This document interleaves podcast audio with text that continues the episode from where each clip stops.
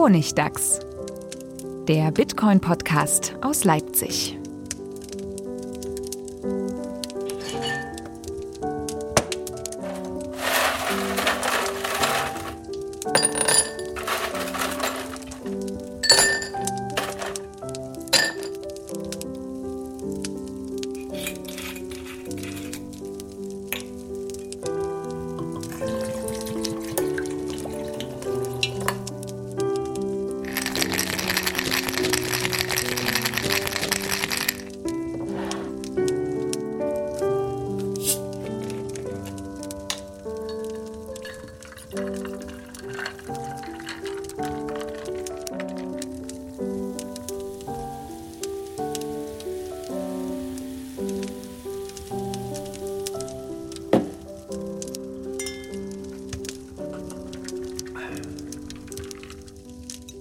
Herzlich willkommen zum Honigdachs, dem Bitcoin-Podcast für Verschwörungstheoretiker. Denn wir haben heute spannende Themen. Äh, bevor wir die aber kurz erzählen, äh, erstmal wieder in der kleinen Runde sind wir heute zusammen. Hallo Manuel, hallo Stefan. Hallo. Seid ihr gut ins Jahr reingekommen? Servus. Äh, ja, ja, ganz großartig. Blickt, Ja. ihr, blickt ihr optimistisch ins Bitcoin-Jahr, in das nächste Jahr des Bärenmarktes? Es kann nur besser werden, wenn man ganz unten steht. Ach, wir sind noch lange nicht unten. Wilde These. Aber wilde Thesen, das ist doch auch das gute Stichwort, denn wir haben, äh, ich hatte das im, im, in meinem Blog schon angekündigt, als ich eine, äh, einen Beitrag geschrieben habe über diese Blockchain-Podcast-Serie im Deutschlandfunk. Da ist nämlich ein Beitrag dabei von David Columbia über die Politik des Bitcoin. Und wir haben ihn gerade nochmal gehört und mussten uns schwer zusammenreißen, hier nicht schon äh, zu explodieren, bevor wir quasi die Aufnahme gestartet Vielleicht haben. noch als Teaser. Das Buch heißt Bitcoin Software as Right-Wing Extremism. Das geht, das geht schon richtig, äh, richtig los. Du hast es tatsächlich komplett gelesen. Ich Ich gelesen. muss zugeben, ich habe äh, ich habe es zwar auf dem E-Book-Reader, aber bin noch nicht dazu gekommen, vor allen Dingen, weil ich erst diesen Beitrag gehört habe, diese sechs Minuten, dieses Interview und dachte so, oh Gott, das ist das, das, das Dümmste, was ich jemals gehört habe, was über Bitcoin erz- äh, erzählt wurde, ehrlich. Man, Ähm, man muss sich nicht anhören, man kann es auch lesen, dann schafft man es vielleicht in vier Minuten, aber es, mir hat es schon ziemlich wehgetan. Ich musste mich nach der Hälfte echt zwingen. Ich lese es jetzt weiter als Vorbereitung. Also ich fand das Buch gar nicht so schlecht. Das ist sehr gut. Wäre ja auch langweilig, wenn wir hier alle so äh, einer Meinung sind. Aber bevor wir einsteigen, lass uns noch kurz den Ausblick geben. Was haben wir noch? Ach so, ich wollte noch eine kleine Episode erzählen äh, aus, aus äh, Echtzeit, Umgang mit Bcash. Ähm, was man daraus lernen kann und wie weit der technische Stand ist. Dann wollen wir was zu, zu Neutrino erzählen, einer neuen interessanten ähm, Gru- Grundlagentechnologie für Mobile Wallets. Kann man das so Ja, für Light Wallets und die jetzt aber halt in letzter Zeit auch etwas umstritten war. Ja, verrat noch nicht zu viel. Ja, Guter Teaser, guter Cliffhanger. Dann ist ja Mitte des, äh, Mitte des Monats Grin gestartet. Ähm, die erste echte Umsetzung des äh, mysteriösen Mimblewimble-Protokolls. na, es gibt hier zwei. Grin und Beam. Beides Aber ist Beam auch schon Beam ist zu gestartet? früh. Beam ist noch früher, Beam ist noch früher gestartet, Anfang Ah. des Jahres schon. Dann die bekanntere, die aufsehenerregendere Die Implementation. Weniger scammige, könnte man auch sagen. Auch ein guter, sehr gut, auch ein guter äh, Teaser. Und was haben wir noch? Äh, Blockchain sind Abfallprodukte. Oh ja. Und jemand hat eine sehr wilde These äh, auf einen Hügel gepflanzt, auf dem er bereit ist, zu sterben. These zu sterben. ähm, da verraten wir jetzt noch nicht mehr. Al- Also cool, oh, lass, lass uns kurz einsteigen mit dieser kurzen, amüsanten Episode, die ich tatsächlich hatte vor einer Weile. Ein Freund von mir hatte, hatte äh, noch, hat mich tatsächlich gefragt, wie das ist, weil er noch eine Paper Wallet hat und wollte die jetzt mal auf eine Hardware Wallet umziehen. Habe ich gesagt, ja, kannst du machen, aber achte mal darauf, wenn du die jetzt schon so lange hast, das ist eine sehr alte Paper Wallet, dass du hast ja da noch die ganzen Forks mit drauf. Du kannst ja da noch äh, Bitcoin Cash und dann Bitcoin jetzt äh, Cash ABC und SV und die kannst du ja immer noch verkaufen und quasi mehr Bitcoins aus deinen Bitcoins machen. Die sind noch nichts mehr wert, oder? Doch, doch. Ja, 111 Dollar. Ich habe da tatsächlich geguckt. Also Also wenn man, jetzt, 3% ungefähr, okay. wenn man viele Bitcoins hat, mehrere, dann ja. Also die größte Währung von diesen Dingen ist immer noch scheinbar Bcash und das ist ungefähr 3%. ABC. Ja, aber es ist, es ist, es ist noch irgendwas. Und dann, dann ging es aber los, das, das Dilemma, weil dann war die Frage, wie kriegt man dieses Geld von dieser äh, Hardware-Wallet, Hardware? nee, nee, von Paper. der, von der Paper-Wallet, äh, gesplittet und dann die einzelnen Sachen verkauft. Was hat er denn genau als Paper Wallet? Ein Private Key oder ein Seed oder wie sah das aus? Ein Private Key hast du. Eine einzelne Adresse. Genau. Und dann quasi war die Idee, das abzuscannen mit dem, mit dem äh, Telefon. Und zum Beispiel, das mag ich sehr an, an Mycelium. Mycelium hat die Option, dass du das, äh, die Bitcoins abscannen kannst, also den Private Key, mit der App und dann aber eingeben kannst, dass du, äh, kannst du noch eine andere Adresse einscannen, wo du das hinschicken willst. Die machen sozusagen so einen Zwischen, Zwischenservice, dass du von der Paper Wallet direkt auf eine Hardware Wallet in einer Transaktion überweisen kannst und viele andere Wallets, da ist es so, da scannst du das dann ab mit dem äh, mit der jeweiligen Mobile Wallet und dann hast du es erstmal in, auf dem Telefon und dann musst du es von da nochmal weiter überweisen. Also brauchst du zwei Transaktionen, um das wegzubekommen. Oder vernünftige Wallets importieren die und sweepen die nicht. Oder man kann zumindest auswählen, ob man nur die, diesen Private Key mit reinnimmt in die, in die Sammlung an, an Adressen oder es gleich transferiert. Ach so. Interessant. Zum Beispiel Armory kann das. du bist der große Verfechter davon.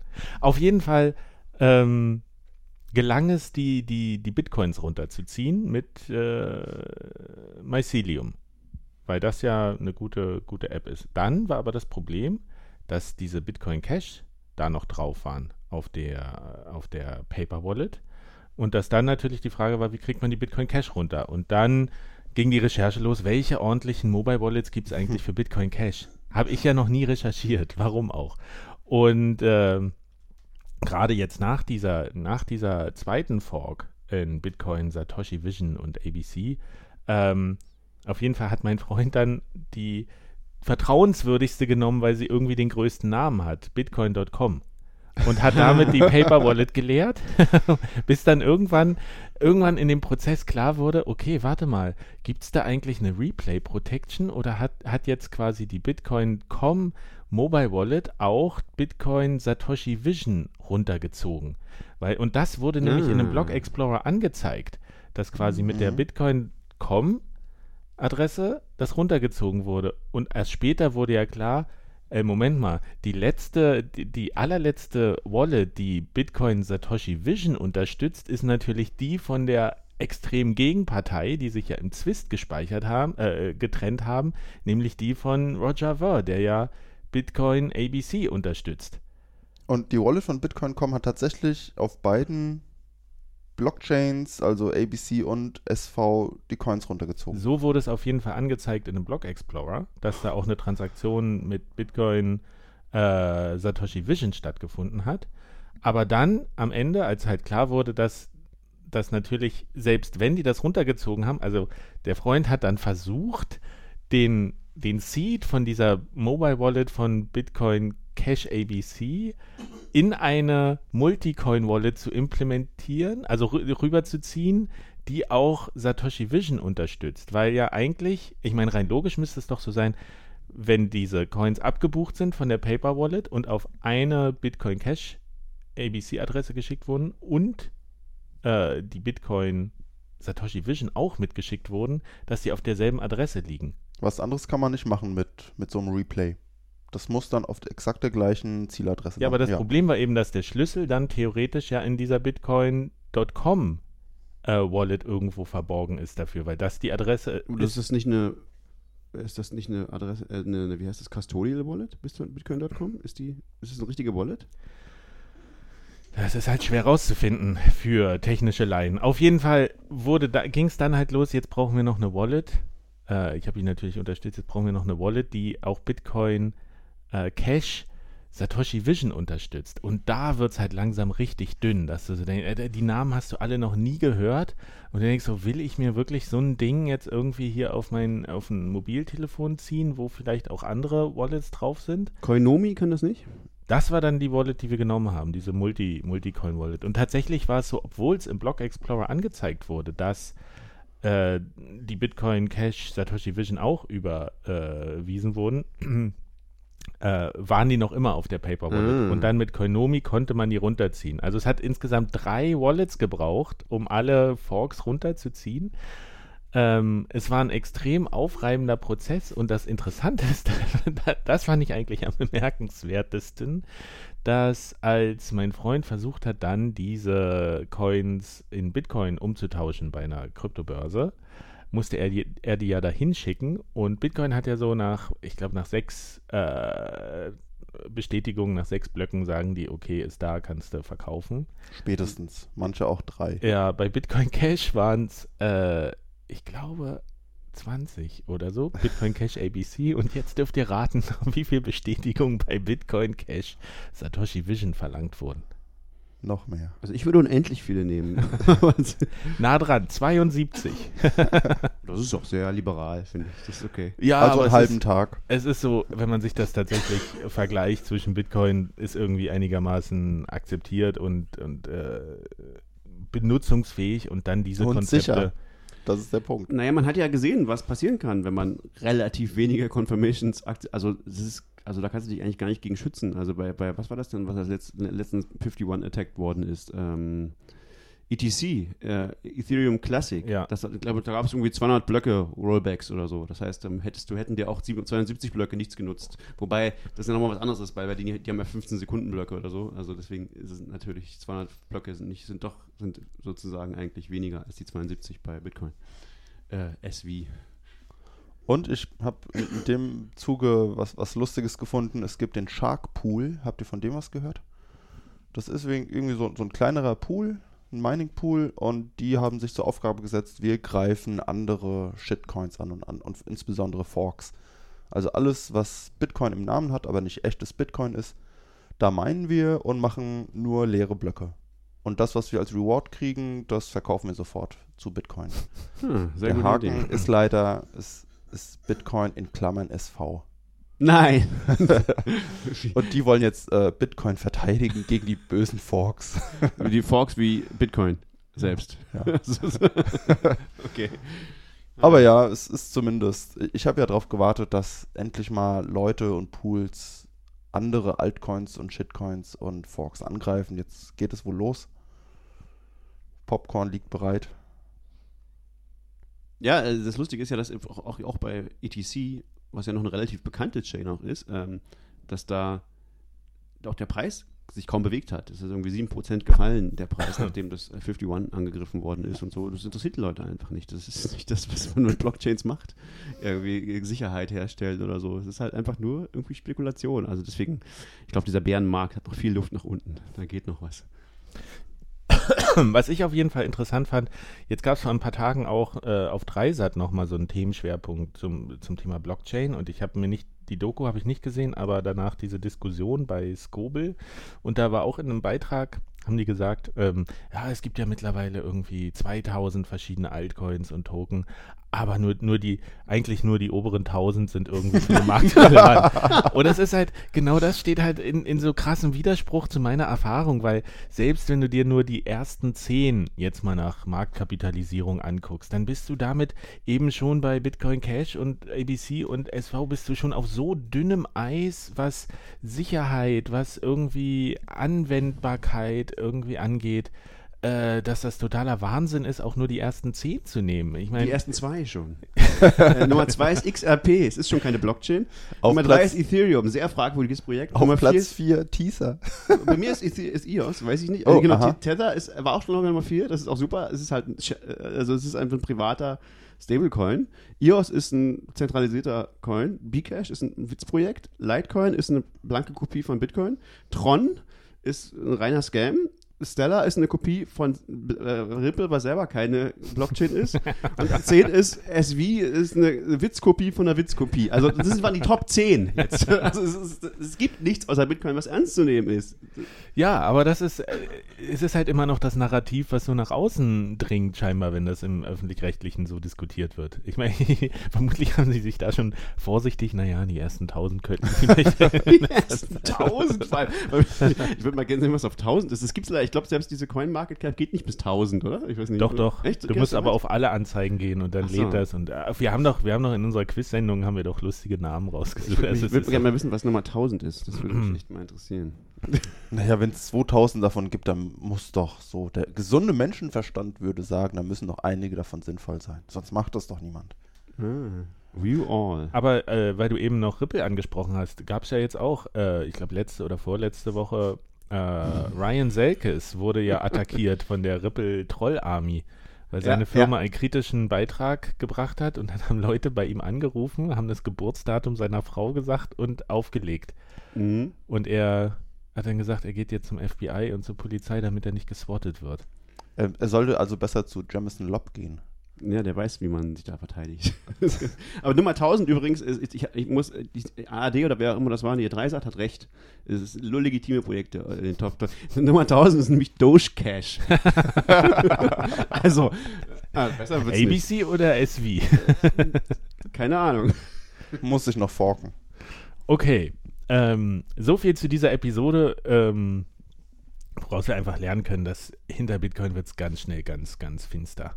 Ähm, gerade, gerade für nicht technisch versierte Menschen. Aber Bitcoin selber ist ja auch total finster. Um mal zum Thema dieser. Ey, bist du hier ein Verschwörungstheoretiker oder was? ich bin Medienwissenschaftler. Medienwissenschaftler. David Columbia.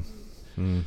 Ich habe gerade mal geguckt, was der eigentlich ist. Also, der, der ist scheinbar ähm, Associate Professor in, bei der Virginia Commonwealth University. Ist jetzt keine Uni, die man so kennt, glaube ich. Ähm, Und da irgendwie da? ist auch sein Buch erschienen.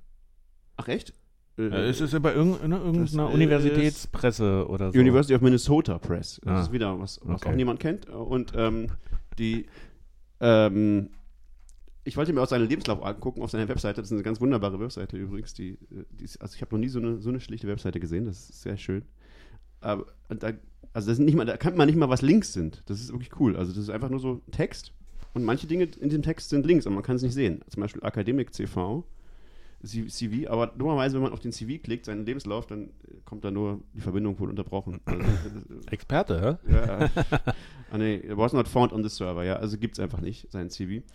Deswegen kann man nicht so richtig was rausfinden, so leicht über seinen Lebenslauf. Ähm, aber er ist scheinbar einfach so Englisch-Professor, also so Geistes-, also Wissenschaftler, sowas irgendwie. Also der Deutschlandfunk hat ihn als Medienwissenschaftler betitelt und auch angesprochen. Und äh, vielleicht fassen wir mal kurz, also dieses, ich habe das schon verlinkt, es ist ein, ein sechsminütiges Interview mit, weiß ich nicht, sechs, sieben Fragen ungefähr. Und es ist wirklich hart, das durchzulesen oder anzuhören, weil er, er be bezeichnet irgendwie äh, Kritik am Wirtschaftssystem als Verschwörungstheorie. Er sagt im Prinzip, alle, die die äh, Blockchain oder Bitcoin benutzen, verbreiten massiv rechtes Gedankengut. Implizit sind es eigentlich Rechte dadurch. Also Das sagt er so, glaube ich, nicht, aber Ja, er impl- sagt implizit zumindest, äh, so. sie dienen damit. Du machst dich Recht. sehr gemein mit, mit dieser grundsätzlichen Idee. Und ähm, das Schlimmste tatsächlich, was ich fand, das ist das Widersprüchliche, was man sagen ist in der letzten Antwort, wo gefragt wird, ja, was ist denn jetzt mit diesen ganzen Projekten, die irgendwie nach einer sinnvollen Anwendung von Bitcoin oder der Blockchain suchen? Er gesagt, ja, das ist grundsätzlich, halte ich das schon, warum stellen wir diese Frage überhaupt? Ähm, das, das entkräftet ja meine Kritik daran total, wenn wir das jetzt nutzen, um tatsächlich sinnvolle Anwendungszwecke zu suchen, weil äh, alle, die Blockchain benutzen, wollen grundsätzlich nur den Staat äh, als, als Rechte, im, im Sinne einer rechten Ideologie, den Staat abschaffen. Und das können wir uns als Gesellschaft ja nicht leisten. Also ich mein, mein Evergreen aus den sechs Minuten ist, ähm, er hält Inflation als rechtes Gedankenkonstrukt per se.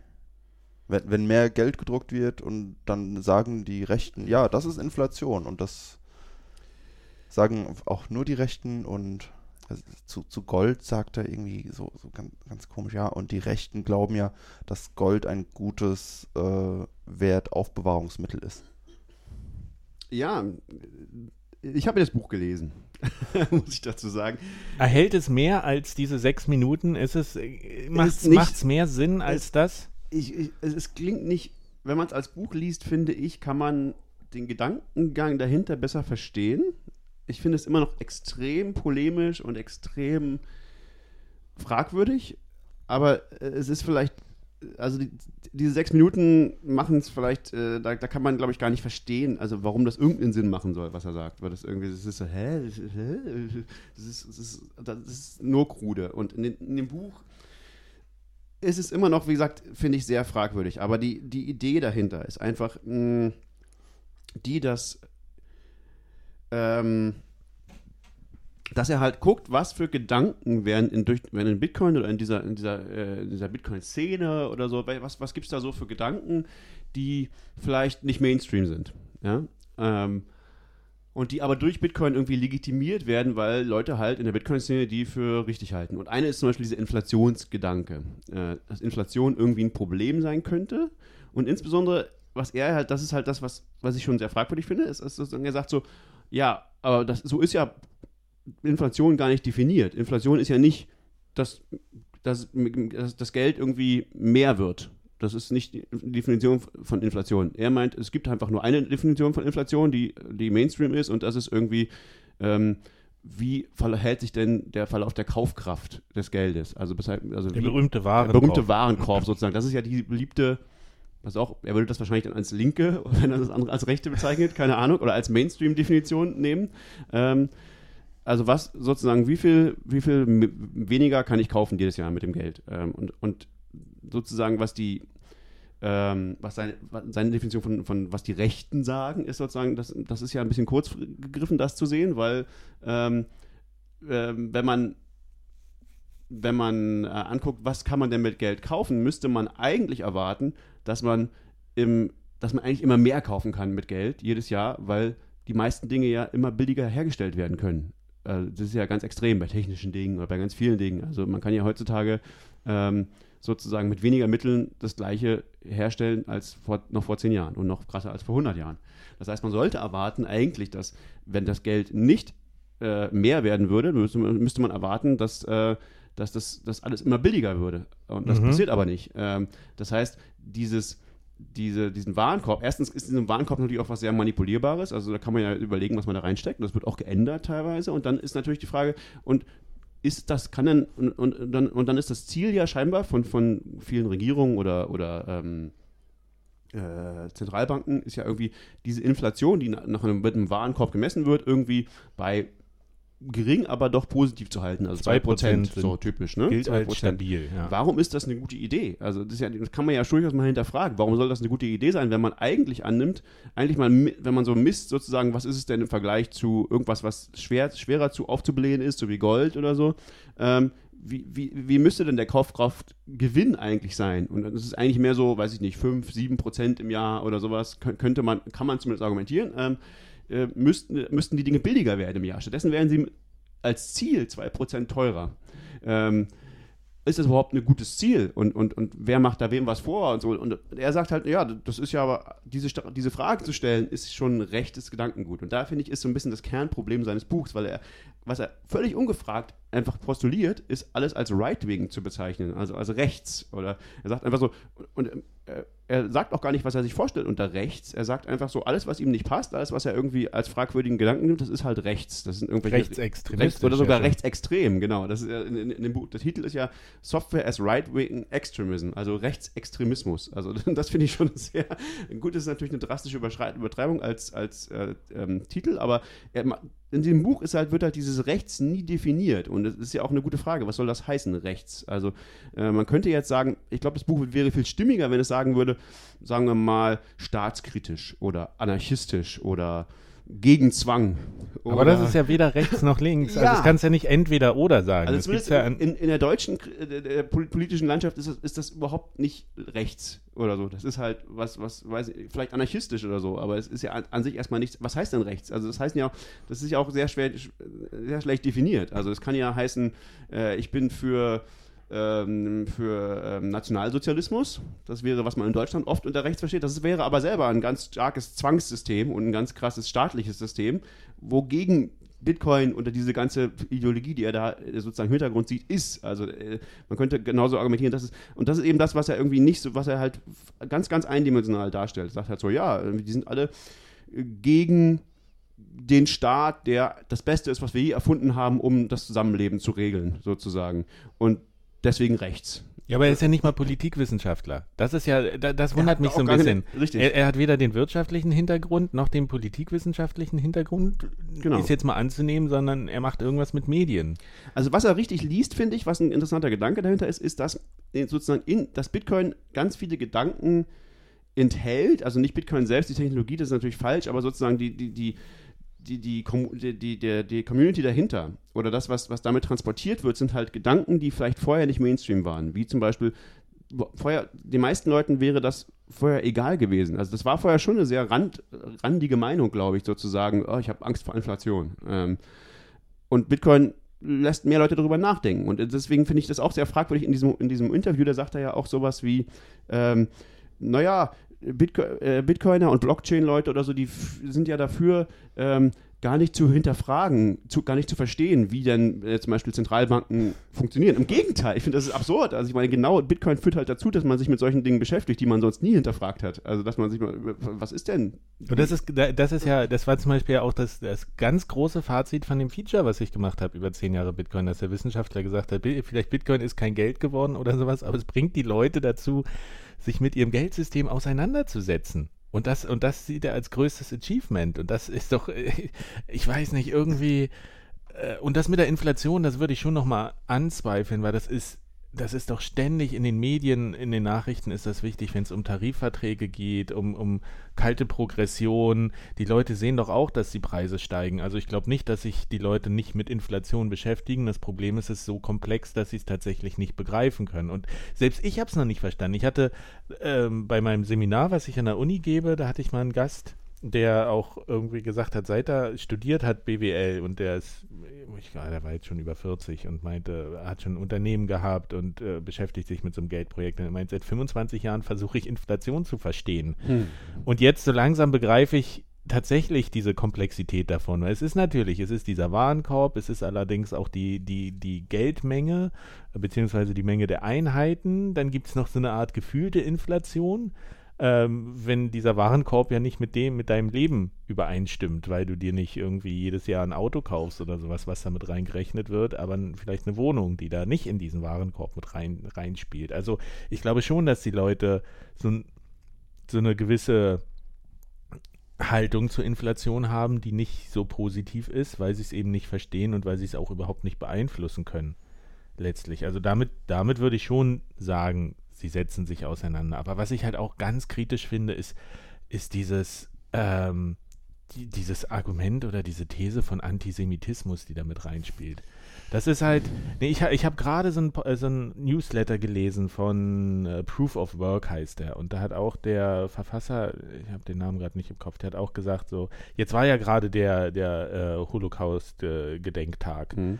Ähm, der hat auch gesagt, dass es, er, er ist in, in, in den USA in, einem, in einer Familie groß geworden, irgendwie, die sehr links waren, aber auch alle zum Beispiel äh, Waffen hatten.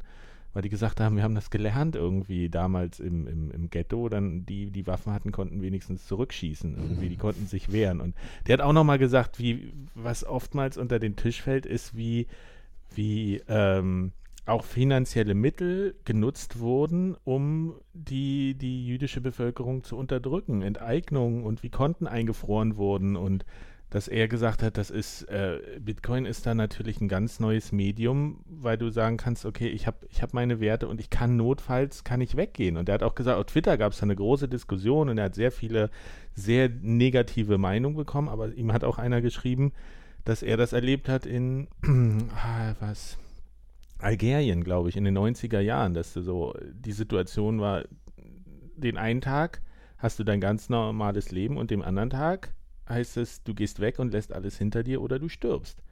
So, und äh, wenn du zumindest jetzt mal ein Medium hast, womit du Geld theoretisch im Kopf transferieren kannst, deine, deine Werte, die du hast, die mitnehmen kannst, das ist doch, also ich finde das ganz schwierig, da, da so eine, so eine Antisemitismus-Debatte in Bitcoin aufzumachen. Ich finde es völlig absurd. Also insbesondere, weil das einzig Rechte, was, was der äh, Columbia in dem Buch sozusagen klar sagt, was er als rechts empfindet, ist, dass er sagt, äh, naja, dieses, dieses rechte Konzept oder was, was die Rechten wollen, ist, dass das Geld weniger, äh, dass das Geld weniger kontrolliert wird durch den Staat und also dass, es, dass das Geld mehr Macht hat, dass das Kapital mehr Macht hat. Und man könnte auch sagen, das ist eine total antisemitische äh, äh, wie sagt man, Verschwörungstheorie. So, also, weil das, das, die, wer ist denn dieses Kapital, was da irgendwie, das ist ja eine ganz, das sind ja so typische, das sind ja typische Begriffe, die dann so den Leuten, also der Linken zum Beispiel vorgeworfen werden als antisemitisch oder so. Ähm, und also man kann das genauso ihm vorwerfen. Das ist, das ist halt, das sind halt auch alles Verschwörungstheorien. Und, und das, was er eben auch völlig übersieht in dem Buch, ist ja, dass dass er ja sagt, er ist gegen die Macht von Konzernen zum Beispiel, also gegen die, Macht des Kapitals. Er findet, das muss durch demokratische äh, Gremien oder so, durch demokratische Staaten reguliert werden.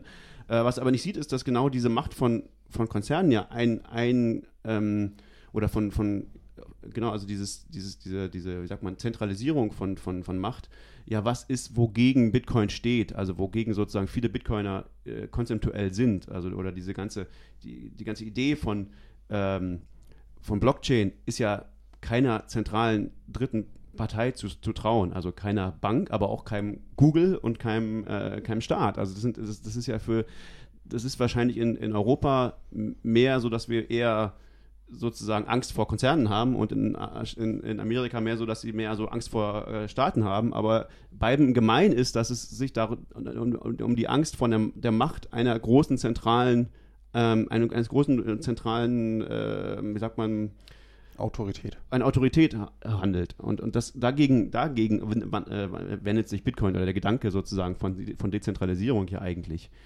Ähm, und das wird überhaupt nicht, sieht er überhaupt nicht. Er sagt einfach nur, ja, Bitcoin möchte die Macht des Kapitals verstärken oder so. Also oder Rechte allgemein und, und durch Bitcoin wird das transportiert. Also was ich einen ganz spannenden Ansatz finde, ist sozusagen, okay, mal zu gucken, was sind ja dafür, was schwingen denn sozusagen für Gedanken mit, was wird denn, was, was transportiert denn Bitcoin für als Medium sozusagen für, für Diskussionen für Narrative. Das ist eigentlich eine ganz spannende Idee, finde ich. Und da kann man durchaus auch mal kritisch hingucken und sagen, okay, da ist vielleicht, ich finde auch, dass da viele Sachen sind, die, äh, die man als Verschwörungstheorie sehen kann. Äh, diese ganzen, diese ganzen Fett- äh, Dinge. Ich, ich, ehrlich gesagt, das interessiert mich einfach nicht besonders, deswegen habe ich mich damit nie besonders beschäftigt, aber ich glaube, dass da vieles schon sehr fragwürdig ist in dieser ganzen Zentralbankkritik, ähm, also wirklich Verschwörungstheorien äh, sind, die teilweise bestimmt auch antisemitisch sind. Also da ist viel, viel irgendwie drin, aber das ist jetzt erstens nicht so, dass das alle Bitcoiner glauben oder dass man das glauben muss, wenn man irgendwie äh, Bitcoin äh, gut findet. Du musst erst die Gesinnungsurkunde äh, unterschreiben, bevor du deine Wallet in Betrieb nehmen kannst. Der Einstellungstest.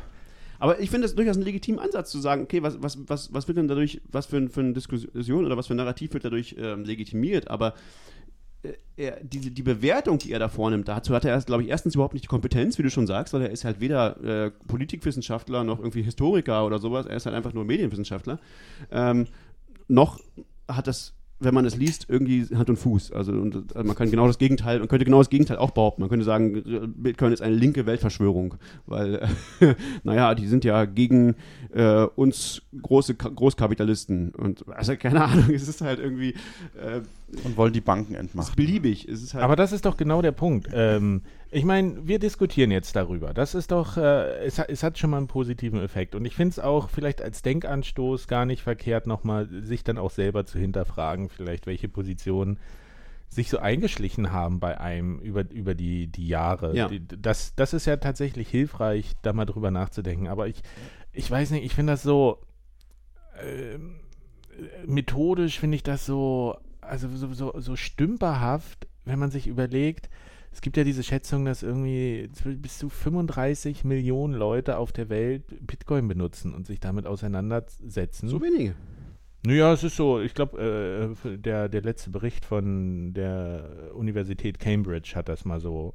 Lass es mehr sein, aber, Ah, okay. aber es bedeutet ja, dass er mit seinen Argumenten diese Leute alle so in Sippenhaft nimmt und sagt so, wenn da, wenn da, wenn da mal einer oder auch diese Führer, von denen er spricht, äh, äh, wenn die Wir haben keine. Auto, Hallo. automatisch haben dann alle diese Einstellung. Das ist so, das ist genau dieselbe Frage, Nee, die das ist jetzt ja nicht, was er sagt. Das ist ja nicht das, was er sagt. Muss man schon sagen. Also der, der sagt nicht, das sind alles Rechte.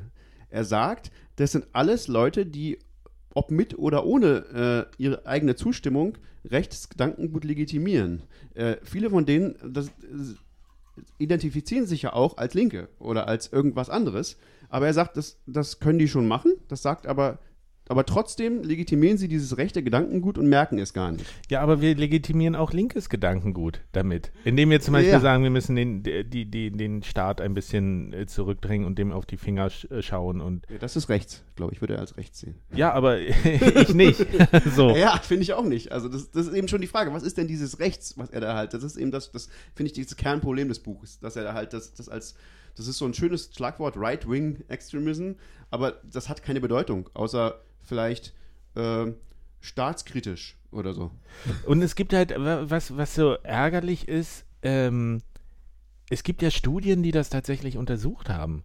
Äh, wie, wie, so, wie die Leute sich selber politisch verorten würden, die mit Kryptowährungen zu tun haben. Und also es, ich habe zumindest diese eine gefunden. Ich habe hier so einen Coindesk-Artikel und es ist, klar sind da viele irgendwie liberal oder libertär oder hier gibt es auch eine Einteilung links gegen rechts, aber es ist sehr ausgeglichen. Aber der So, Punkt ist das, doch, da muss man doch wenigstens genau, mal Bezug drauf nehmen. Nee, aber das ist ja dem, das sagt er ja, die wissen ja nicht, was sie tun. Das ist ja, das ist ja, das ist auch, finde ich, eine unge- ungeheuer arrogante These, sozusagen.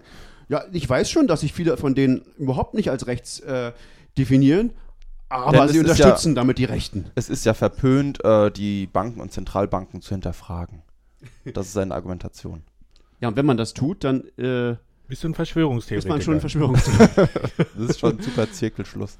Ja. Also vielleicht sollte ihm mal jemand stecken, dass es zur politischen Ausrichtung nicht nur rechts und links, sondern auch autoritär und libertär gibt. Was ich auch erst seit ein paar Jahren so wirklich auf dem Blick, auf dem Schirm habe. Aber ja, rechts und links, das ist nicht alles. Ja, es ist mindestens zweidimensional. Genau, es ist wahrscheinlich sehr viel mehr. Ich finde dieses rechts und links überhaupt nicht, also ich, ich weiß auch nicht, was, also was die meisten Leute, das ist nämlich überhaupt nicht klar, was die meisten Leute meinen mit rechts und links. Er meint, glaube ich, was völlig anderes. Was er mit rechts meint, ist sowas wie anarchokapitalistisch. Ähm, okay, würde man wahrscheinlich irgendwie als rechts sehen in vielen Zirkeln, aber das ist halt eine ganz spezielle, eine ganz, eine ganz spezielle Form. Ähm, und die ist halt, die schließt ganz viele andere rechte Dinge aus, sozusagen. Und, und, und man kann auch, glaube ich, wirklich nicht sagen, also klar, ich würde auch sagen, dass viele, dass Anarchokapitalismus so, so eine Art von Idee ist, die, die in, in der Bitcoin-Szene ganz verbreitet ist, so. Aber man kann auch nicht alle Bitcoiner als Anarchokapitalisten bezeichnen und auch nicht sagen, dass wenn man ähm, Bitcoin für was Sinnvolles hält, dass man dann Anarchokapitalist sein muss. Und, und, und, also das ist alles irgendwie sehr am Thema vorbei, finde ich. Ich denke auch, Anarchokapitalismus ist vielleicht die größte Strömung, wenn man es irgendwie suchen würde. Aber das ist eben eine andere Dimension als rechts und links.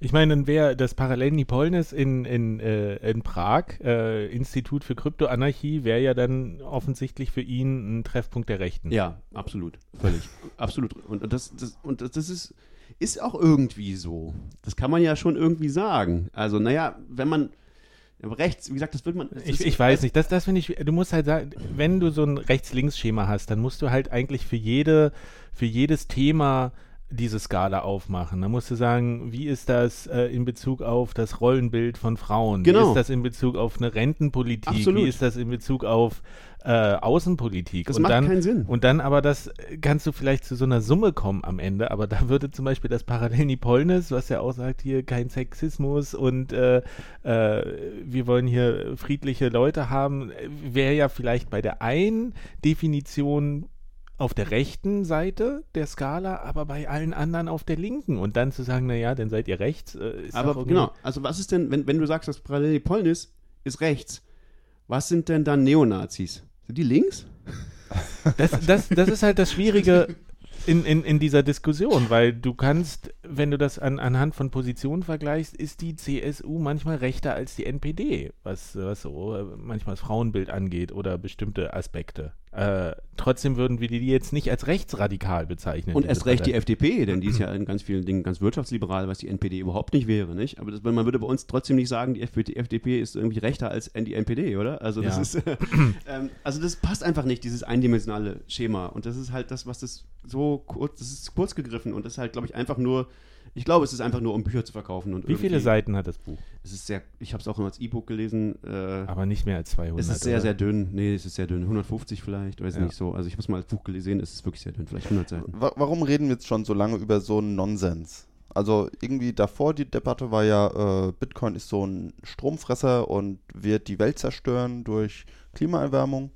Ist jetzt die, diese Frage, ist Bitcoin rechts? Sind das alles Nazis? Ist das, hat, kriegt das so ein Momentum wie diese Energiedebatte vorher? Ich meine, das Buch ist nicht geil, aber es hat es geschafft, in den Deutschlandfunk zu kommen, um da besprochen zu werden. Und ich, ich finde es halt auch interessant, weil es ist wieder eine andere, es ist der neue Angriffs, ein neuer Angriffsvektor auf Bitcoin, das Mhm. natürlich auch jetzt politisch in Frage zu stellen, äh, was natürlich alles durchgespielt wird. Also unter dem Aspekt finde ich es ganz interessant, dass das passiert. Und es wird aufgegriffen. Also Ja. in, Deu in Deu deutschen Diskussionen, also wenn du Leute wie Tante anguckst oder Ad Public, so diese ganzen so deutsche Twitter-Aktivisten und so, ähm, die, Tante ist ja dieser, der, der jetzt gerade in der, auch in, bei der Blockchain, als Blockchain-Experte der Linken geladen war im Bundestag und so, die, die referenzieren ganz offen diesen Golambia und sagen, hier, Golambia hat auch in seinem Buch begründet, warum Bitcoin kein gutes Geld ist. So, äh, Fall abgeschlossen. So. ähm, das ist für die sozusagen die, die ähm, ide ideologische Begründung, warum Bitcoin äh, für die nicht in Frage kommt. Aber gerade das ist ja der Punkt, den ich so schwierig finde als Fazit an dem Buch, weil man sieht so zwischen den Zeilen selbst in diesem in diesem äh, kurzen Interview äh, im Deutschlandfunk, dass Columbia sich offensichtlich gar nicht mit der Materie intensiv auseinandergesetzt hat, weil was er so sagt über, über was er als Blockchain definiert, kommt da was Ausführlicheres im, im Buch als das, was er sagt, so, ja, wir wissen ja noch gar nicht, ob alle Blockchains eigentlich Token brauchen und sowas. Man sagt, wir wollen ja da auch noch drüber sprechen, Blockchains sind nur, nur, nur Nebenprodukte, dass er sich vielleicht noch gar nicht tatsächlich Ja, er ist natürlich kein Experte. Und, und also das, das finde ich jetzt auch mehr in dem, in dem, äh, in diesem äh, äh, Interview als in dem Buch, äh, dass er Bitcoin und Blockchain in einen Topf wirft und sagt so, also weil Blockchain ist ja, also ich würde sagen, Blockchain, ist Quatsch, so.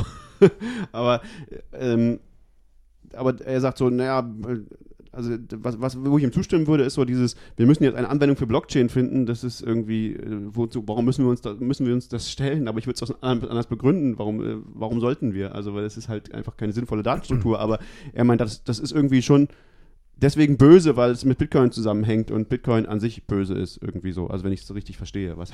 aber, äh, also das ist äh, keine Ahnung. Äh, ja, aber das ist eine gute Frage, warum wir uns damit so lange beschäftigen, aber vielleicht ja, einfach weil es tatsächlich äh, oft schon gerade so in der deutschen linken Szene oder so äh, referenziert wird und, und, und weil, weil wir das als also ich habe das vorher, habe das auch so gedacht, dass das jetzt der nächste Angriff wird. Ich, ist vielleicht, er ist, glaube ich, wirklich vielleicht schwächer als der letzte, muss ich sagen. Also ich finde es deutlich schwächer als diese äh, ökologische, als die Stromdebatte, weil die Stromdebatte, da ist irgendwie schon was dran und das, wir haben dazu zwar viele Antworten, aber keine, die das so ultimativ erschlägt. Also Mhm. die Stromdebatte wird einfach oft sehr schlecht geführt von der anderen Seite, deswegen kann man halt oft sagen, ja, okay, ihr seid alle Idioten. Das ist einfach nicht so, wie ihr sagt. So. Aber da ist irgendwie ein wahrer Kern irgendwie dran. Bitcoin verbraucht Strom, es ist so. Da kann man zumindest Zahlen auf den Tisch legen. Ähm, ob das eine gute Idee ist oder nicht, kann man sich streiten. Da kann man durchaus verschiedener Meinung sein, finde ich. Ähm, das, anders, das ist, glaube ich, schon schwächer hier. Da kann man sagen, okay, ja, das hat Bitcoin transportiert Werte oder, oder Ideen, die auch in, der, in einer gewissen Rechten irgendwie populär sind, aber das heißt ja vielleicht nicht, dass die Ideen schlecht sind, sondern nur vielleicht, dass auch da, also in jeder politischen Strömung irgendwie sinnvolle Ideen drinstecken oder so, und man die auch un- unabhängig von dieser Gesinnung angucken kann. Das ist ja wie mit Kritik am Euro. Ich meine, das ist das, womit die AfD gestartet ist. Äh, trotzdem gibt es auch Leute, die sagen, ich bin überhaupt nicht gemein mit jeglichen Ideen der AfD, aber ähm, da, die, den Euro, wie er jetzt existiert als Konstrukt, sehe ich auch kritisch. Äh, und, und deswegen kannst du ja die, diese Leute nicht automatisch sagen, so, ihr seid Ja. jetzt aber auch hier, äh, ihr vertretet hier ein rückwärtsgewandtes äh, Weltbild. Mhm. So, Genau. ähm, Es gibt auch durchaus linke Leute, die sagen, der Euro hat viele Probleme. Genau, und dann, und das, das ist halt, das wäre genauso, wenn du jetzt ein Buch schreiben würdest, was sagt, ja, den Euro nicht geil zu finden, das geht nicht. Eurokritik Eurokritik als, ist als als, Rechtsweg, als Rechtsextremismus. Ja. So, ähm, äh, also das, das, das ist, das ist ein komischer Umkehrschluss. Also es ist sowas, was ist einfach, das ist logisch, macht das keinen Sinn. Ja, es- das hat irgendwie eine gewisse, also eine gewisse äh, Schnittmenge. Es gibt ganz viele Rechte, die das so sehen, aber das heißt auch nicht, dass es äh, an sich illegitim ist, äh, so äh, darüber nachzudenken, nur weil man dann dieses Label rechts irgendwie aufgedrückt kriegt von irgendjemandem. Ne, Im Also- Gegenteil, wenn du Leuten ja äh, verbietest, ihre eigene Meinung zu äußern und, und über gewisse Sachen überhaupt nachzudenken und sagen, das ist hier äh, Gedankengut, was wir nicht haben wollen, ist, das geht ja schon eher in eine, in eine rechte Richtung. Ja, Kann man es runterbrechen auf Adolf Hitler war Vegetarier und daraus folgt dann, Au, ja. Das ist auch gut. Vegetarier sind Nazis. Did you know?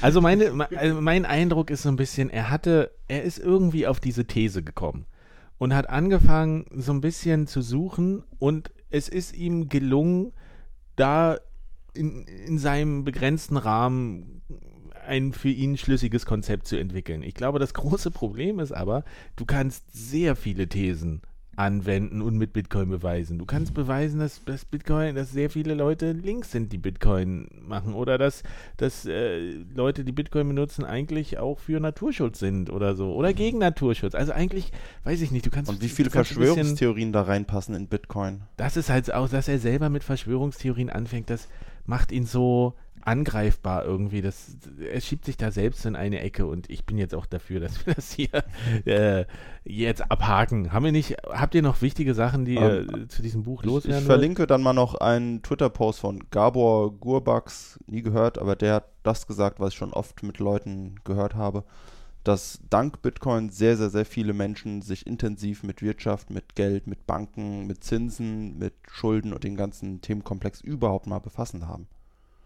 Genau, und das Wichtige ist halt, sich damit zu besch beschäftigen, ist nicht schlecht, wenn man dabei offen bleibt für Argumente von beiden Seiten. Wenn man aber, wenn man so eine verhärtete Position hat, dann ist man natürlich ein Verschwörungstheoretiker. Aber das ist ja genau mit uns. Wir sind ja auch auf der Suche, irgendwie äh, Bitcoin zu verstehen und das Geldsystem zu verstehen und ähm, da äh, irgendwie open-minded zu bleiben, so ein bisschen. So. Haben wir, haben wir noch mehr Extremismus für die Folge? Sehr viele Da kommt auch noch was. Oh, ganze Menge. Also Vlad, würde ich sagen, ist auf jeden Fall ein Extremist. Äh, oh, nee, der, auch jemand, der andere Leute des Extremismus be bezichtigt. Wollen wir es erst wieder mit Technologie mischen? Ja, ein bisschen mal zwischendurch was, Ja. was, was weniger ex- Was Nerdiges. Obwohl, äh, bei der Technologie geht es auch um Luke und der ist auch Extremist. Also extremistischer geht es nicht als Luke. das In stimmt. einer ganz anderen Richtung. Also Aber der- rechts. Ja, aber äh, rechts nicht menschenverachtend, oder? Rechtskatholisch, würde ich sagen. Ja. Erzkonservativ. er ist ein Christist. Christist, das kann man so sagen. Ja. äh, Neutrino? Neutrino. Soll ich erklären, was ich bisher Oh ja, erklär habe du mal. darüber? Ich, ich, ich habe heute nochmal das, äh, ich habe das BIP tatsächlich mal gelesen. Also Okay. das 157, 158 hatte ich schon mal gelesen, aber ist lange her. Also wir können mal gucken, ob, äh, wie, wie tief wir da einsteigen müssen. Aber letztlich geht es darum, im Prinzip hat man ja ein Full Node. Und wenn man ein Full Node hat, ist das gut, weil man kann dann äh, gucken, welche Transaktionen betreffen mich in all diesen Blöcken, weil man ja die ganze Blockchain gespeichert hat. Und damit äh, ist man Herr über seine eigene Privatsphäre. Aber diese, so ein Full Node zu betreiben, ist halt zum Beispiel auf dem Handy schwierig, wenn man unterwegs bezahlen will. Also gibt es dieses System von äh, SPV Wallets, Simplified Payment Verification, wenn ich mich nicht irre, was sogar schon im White Paper im White Paper. Erwähnung findet, wo das Prinzip ist, dass die, die Wallet dann eigentlich äh, sagt, so, ich habe hier bestimmte Adressen oder Transaktionen und schickt die an einen Knoten, an einen, an einen Full Node und sagt so, schick mir mal bitte die Blöcke, die dafür relevant sind, wo das auftaucht. Und dann gibt es so ein paar Möglichkeiten mit Filtern, irgendwie da Privatsphäre zu versuchen herzustellen, aber es ist eigentlich nicht so geil, weil der Betreiber von dem Full Node, an den die, die Wallet die Daten schickt, ähm, der kann Privatsphäre-Sachen rausfinden über denjenigen, der diese Mobile Wallet besitzt. Weswegen ja zum Beispiel die Bitcoin Wallet, äh, die Andreas Schildbach entwickelt hat, die kann man ja mit dem eigenen Full Node verknüpfen. Also, dass man zu Hause dann Full Node hat und wenn man unterwegs die Bitcoin Wallet benutzt, dass man dann seinen eigenen Node fragt.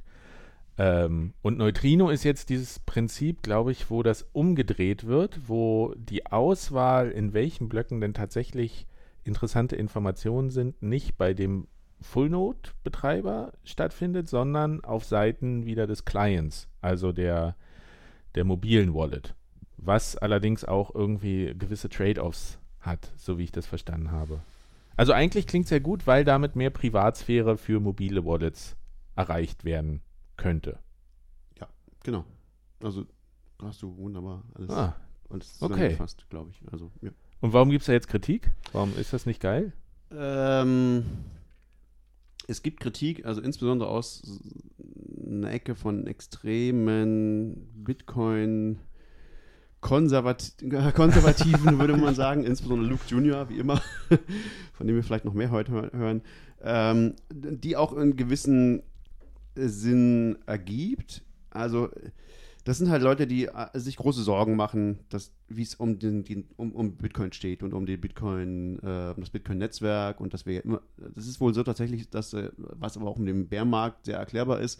Wir haben weniger Full Nodes heute, als wir vor einem Jahr hatten. Also wir haben jetzt noch irgendwie 60, 70.000 und wir hatten 100.000, über 100.000. Mhm. ähm, Das ist schon da beträchtlicher kann man Rückgang. sich durchaus Sorgen machen darum. Und das ist ein Problem. Ähm, ob das so ein großes Problem ist, ist, finde ich, sehr, sehr, sehr schwer zu sagen und sehr schwer zu bemessen. Und das ist auch einer der Kritikpunkte. Also die These ist eigentlich, dass wenn wir Neutrino benutzen, noch weniger Leute ein Incentive haben, einen Anreiz, einen Das eigenen Full Node zu ist betreiben. die Idee, genau. Das Ah, ist so ein bisschen die Idee, ja. dass, dass man sagt, okay, Neutrino ist kein Full Node und das ist richtig. Neutrino hat andere ähm, Sicherheits-Trade-offs, also Sicherheitsannahmen sozusagen als, als Full Nodes. Sie- Neutrino ist besser als SPV äh, in Pri Privatsphäre auf jeden Fall und auch in manchen Security-Sachen, äh, würde ich sagen.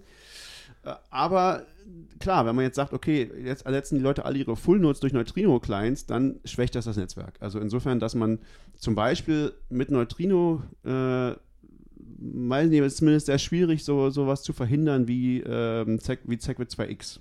Also so, ein- so ein Angriff, wo man sagt, wir, wir, machen, wir ändern jetzt das Netzwerk, weil das per Default so ein, so ein, so ein Leitkleid auch mit Neutrino erstmal nicht merkt, nicht verifiziert. Ähm, wobei bei Neutrino würde ich sagen, kann man, das könnte man zum Beispiel verifizieren, weil was du bei Neutrino ja machst, ist, wenn dich ein, ähm, eine Transaktion interessiert, die du in dem Filter findest, sozusagen von dem, die du, den du kriegst, dann hol, lädst du den ganzen Block von woanders runter. Du holst dir den ganzen Block und kannst ja den Block dann völlig verifizieren. Du kannst halt, du verifizierst halt nicht die ganze Blockchain, aber du verifizierst den ganzen Block und du siehst zum Beispiel, ob dieser Block zu groß ist und eigentlich, du eigentlich sagen solltest, oh, diesen Block, den will ich gar nicht haben.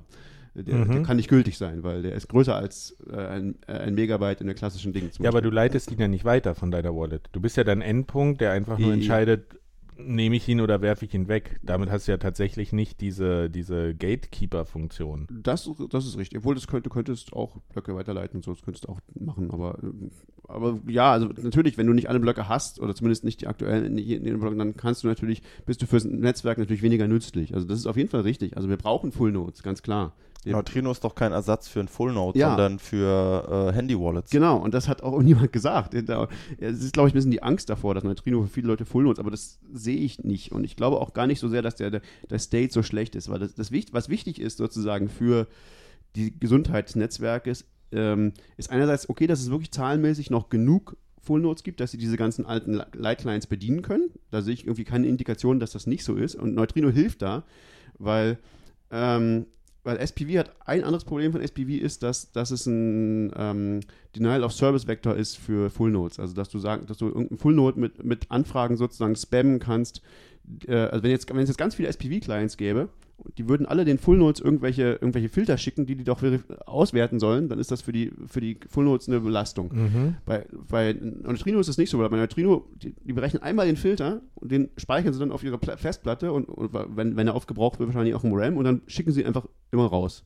Das ist halt viel weniger, viel weniger Rechenleistung, viel weniger Problem für die äh, Asym also asymmetrisches Problem ähm, für die Full Nodes als bei, als bei, bei klassischen SPV, also BIP37, glaube ich, heißt das klassische. Ähm, also damit wird es, das wird besser.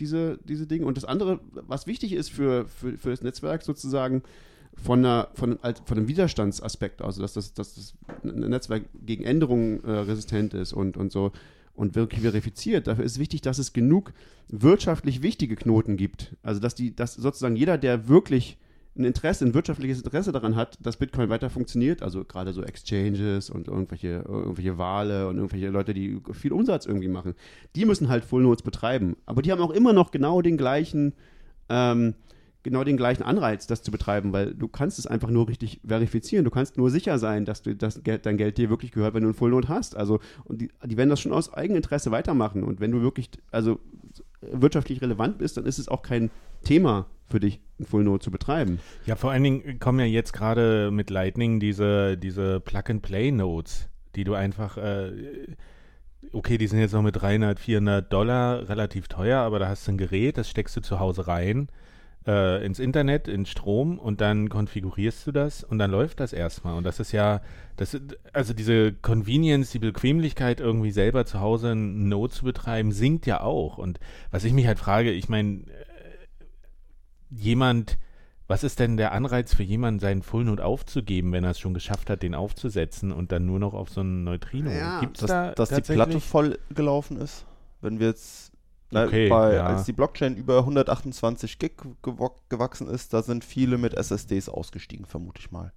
Jetzt, wenn irgendwann die 512 Gigabyte, also ein halbes Terabyte geknackt würde, Wenn, wenn du halt den Full Node direkt auf deinem Standardrechner laufen hast. Na, also ich meine, okay, ihr seid doch mit Bitcoin Privacy auch immer an die Grenze gekommen von, von, von Speicherkapazität von der Blockchain, oder? Na, Wir hatten halt sehr viel mehr Daten, also weil wir halt noch extra Datenbanken hatten, um solche mehrere Analysen machen zu können. Deswegen haben wir ja immer irgendwo so 600 Gig oder so gehabt. Ja. Und, das, und wir brauchten es auf SSD, weil das halt äh, schwierig war, das alles zu verarbeiten sozusagen. Deswegen mussten wir uns schon relativ teure, teure ähm, Server dann leisten. Äh, für solche Leute ist das, ist, das ist ein, die Blockchain ist groß und es ist kompliziert und, und Neutrino macht viele Sachen einfacher. Und man, also gerade bei diesen, bei diesen äh, kleinen Nodes auf Raspberry Pis oder so, die jetzt populär werden, so für, für Lightning, solche Dinge, die sind natürlich sehr gut fürs Netzwerk und man kann sagen, dass Neutrino da eine gewisse Gefahr ist, weil Neutrino da ähm, natürlich sehr viel leicht, leichter ist. Also das, es gibt, also wenn du jetzt so ein, so ein Raspberry Zero oder sowas nimmst, so ganz, ganz, ganz kleine Dinger, die wirklich keine Power haben, da wird es sehr schwierig, einen Full Node drauf zu betreiben. Aber darauf kannst du Neutrino äh, ähm, betreiben.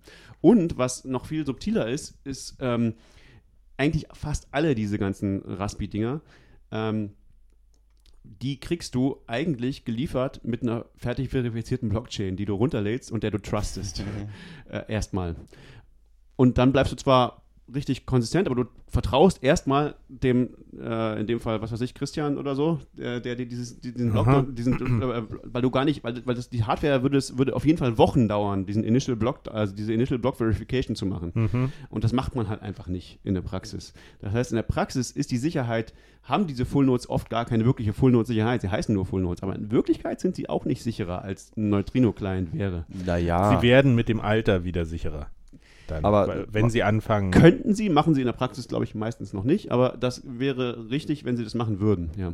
na Ähm, gut, man müsste doch einfach nur bei der gedownloadeten Blockchain den Hash vom letzten Block vergleichen, ob es den im Internet auch so gibt.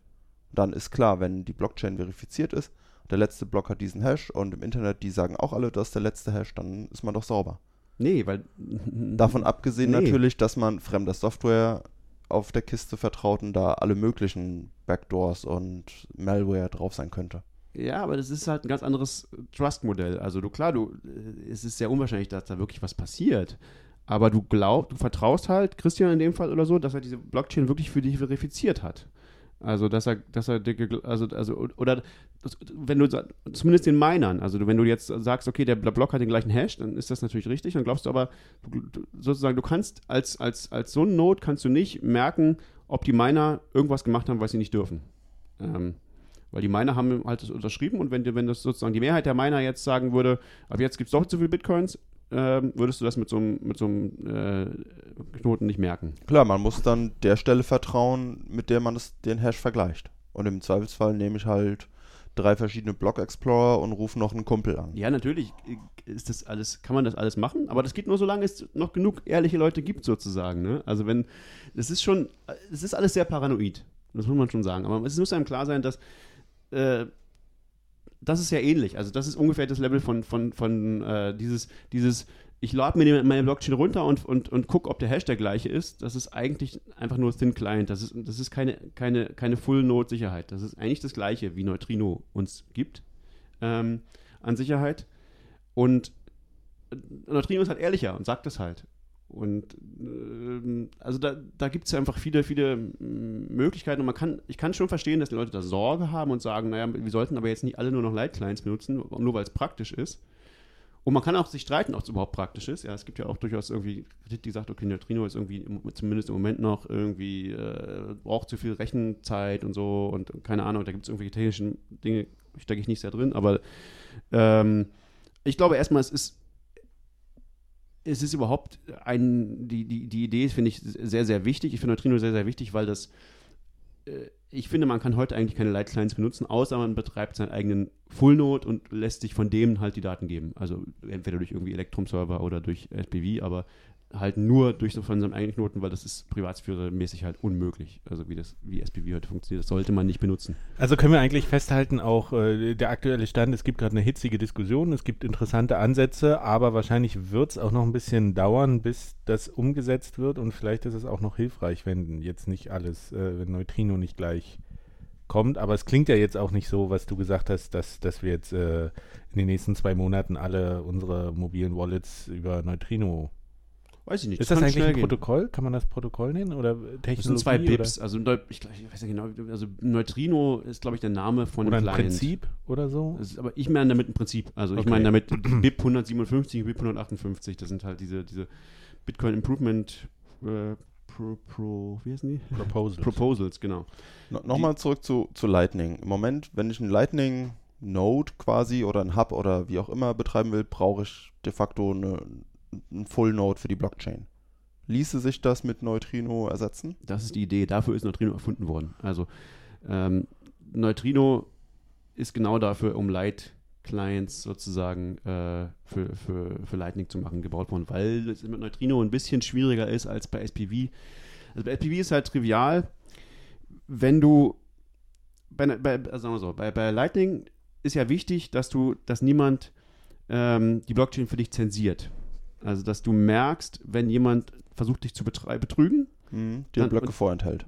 Dir Transaktionen vorenthält. Also ja. das, und das Schöne ist ja bei SPV, du fragst die Leute ja, welche du haben willst, welche. Du fragst ja, welche, welche Transaktionen du haben willst. Und wenn jetzt aber der Typ, ähm, der, dem du fragst, dein Channel gegenüber ist zum Beispiel oder der Freund von dem und sieht, ja, er will also gucken, er fragt mich jetzt, ob mein Kumpel betrügt. Na, da sage ich doch, nee. Und es kann auch niemand nachweisen, dass ich das gesagt habe. Ich könnte ja einfach, also ich sage nicht mal nee. Ich, ich, das ist ja so ein, das ist so ein, so ein ich glaube, es ist ein Push-Mechanismus. Also ich sage dir, guck doch bitte auf diese Dinge und wenn was ist, dann sag mir das. Und niemand kann unterscheiden, ob ich jetzt einfach down bin oder beschäftigt oder ob ich äh, lüge indem ich einfach nicht sage, dass mein Kumpel jetzt gerade äh, eine, eine, eine, Nachricht schickt, die er nicht hätte schicken sollen. Ähm, und damit damit dem äh, ermöglichen, meinem Kumpel sozusagen Geld zu klauen.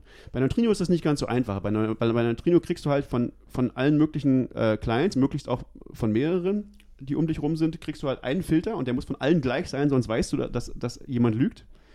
Ähm, und dann guckst du selber, ob dich was interessiert. Der andere weiß auch nicht, was dich interessiert. Also es ist sehr viel schwieriger, da sozusagen zu zensieren und damit Geld zu klauen in Lightning. Mhm. Der, dafür ist Lightning eigentlich, äh, Neutrino eigentlich gebaut worden, aber es löst halt auch viele andere Probleme, die, die, also eigentlich alle, also Probleme, sehr viele Probleme, die die Light Clients in, in Bitcoin schon immer hatten. Da bin ich mir jetzt, das klingt erstmal alles super und damit kriegen wir mit Sicherheit mehr Lightning Nodes. Ich bin mir nicht sicher, ob ich den Trade-off gut finde, denn wenn wir keinen Neutrino hätten, dann gäbe es vielleicht weniger Lightning Nodes, aber dadurch mehr Full Nodes. Das ist die Angst. Das ist, ist genau die Angst. Ähm, ja, also das kann man schon irgendwie sagen. Man kann sagen, okay, ja, Neutrino ist insofern schlecht, dass man eigentlich, wenn man Lightning machen will, braucht man einen Full Node. Und das ist ja eigentlich gut fürs Netzwerk. Ähm, andererseits kann man aber auch sagen, das ist ein bisschen komisch, weil das sagt halt, dann kannst du eigentlich Lightning nicht benutzen auf einem Handy zum Beispiel. Ähm, außer du traust wieder jemanden oder du betreibst selber einen Full Node, was natürlich sehr gut ist, aber das werden nicht alle Leute machen. Und dann ist halt die Frage, dann ist, das ist so eine philosophische Frage. Die sagen, soll deine Oma äh, fähig sein, Bitcoin zu benutzen oder nicht?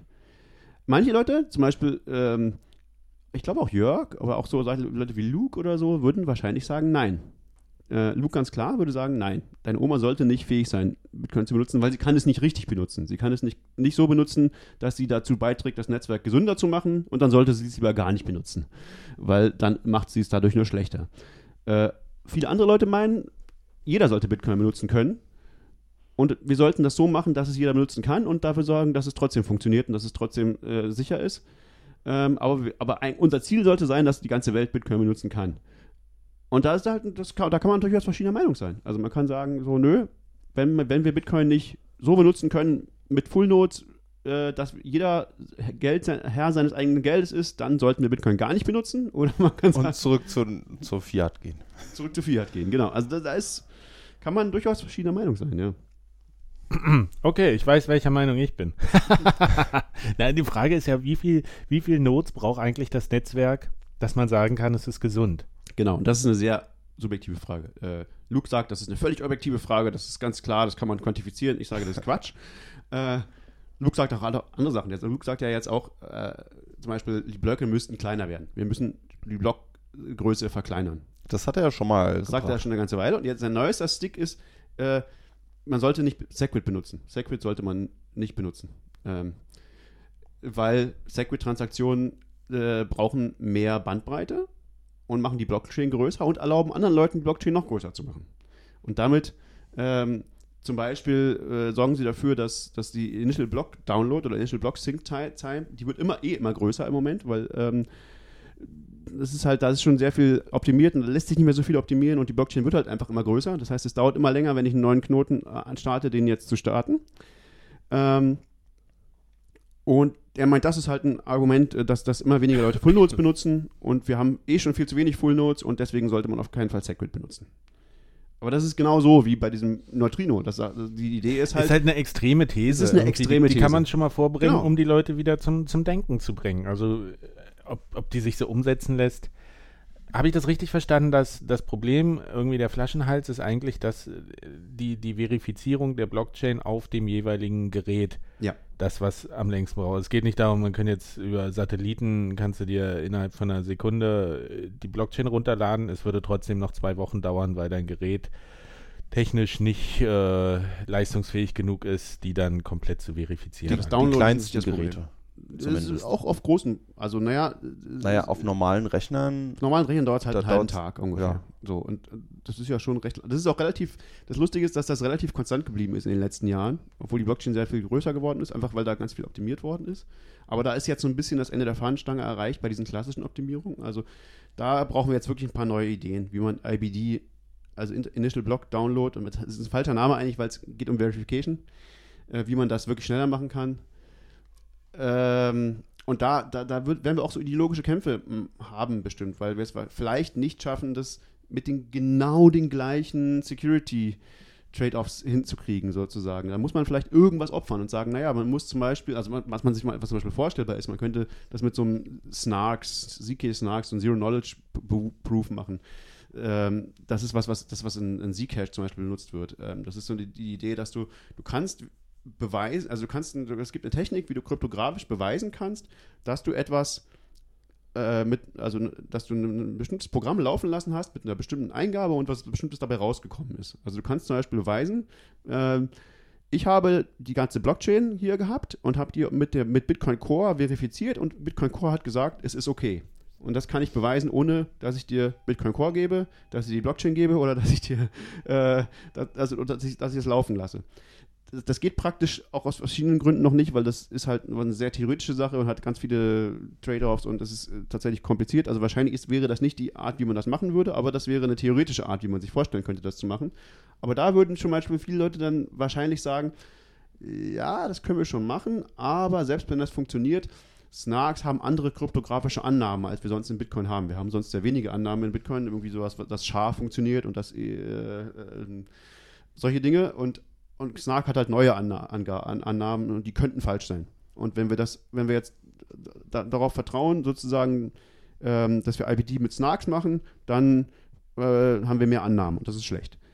Und das, da ist irgendwie schon was dran, aber wahrscheinlich, aber eigentlich, ich glaube, das ist praktisch überhaupt nicht relevant, weil das geht ja nur um Initial Block äh, Download. Es geht darum, diese Zeit am Anfang, wenn ich das Ding zu starte, äh, das, das kleiner zu machen. Und dann kann das Ding ja in Ruhe im Hintergrund, wenn es erstmal läuft, sage ich, okay, im Moment habe ich irgendwie fast, also es ist irgendwie eine andere Annahme, andere Sicherheits, ähm, anderes Sicherheitsmodell, aber irgendwann wird es das Richtige, wird es genau das Gleiche.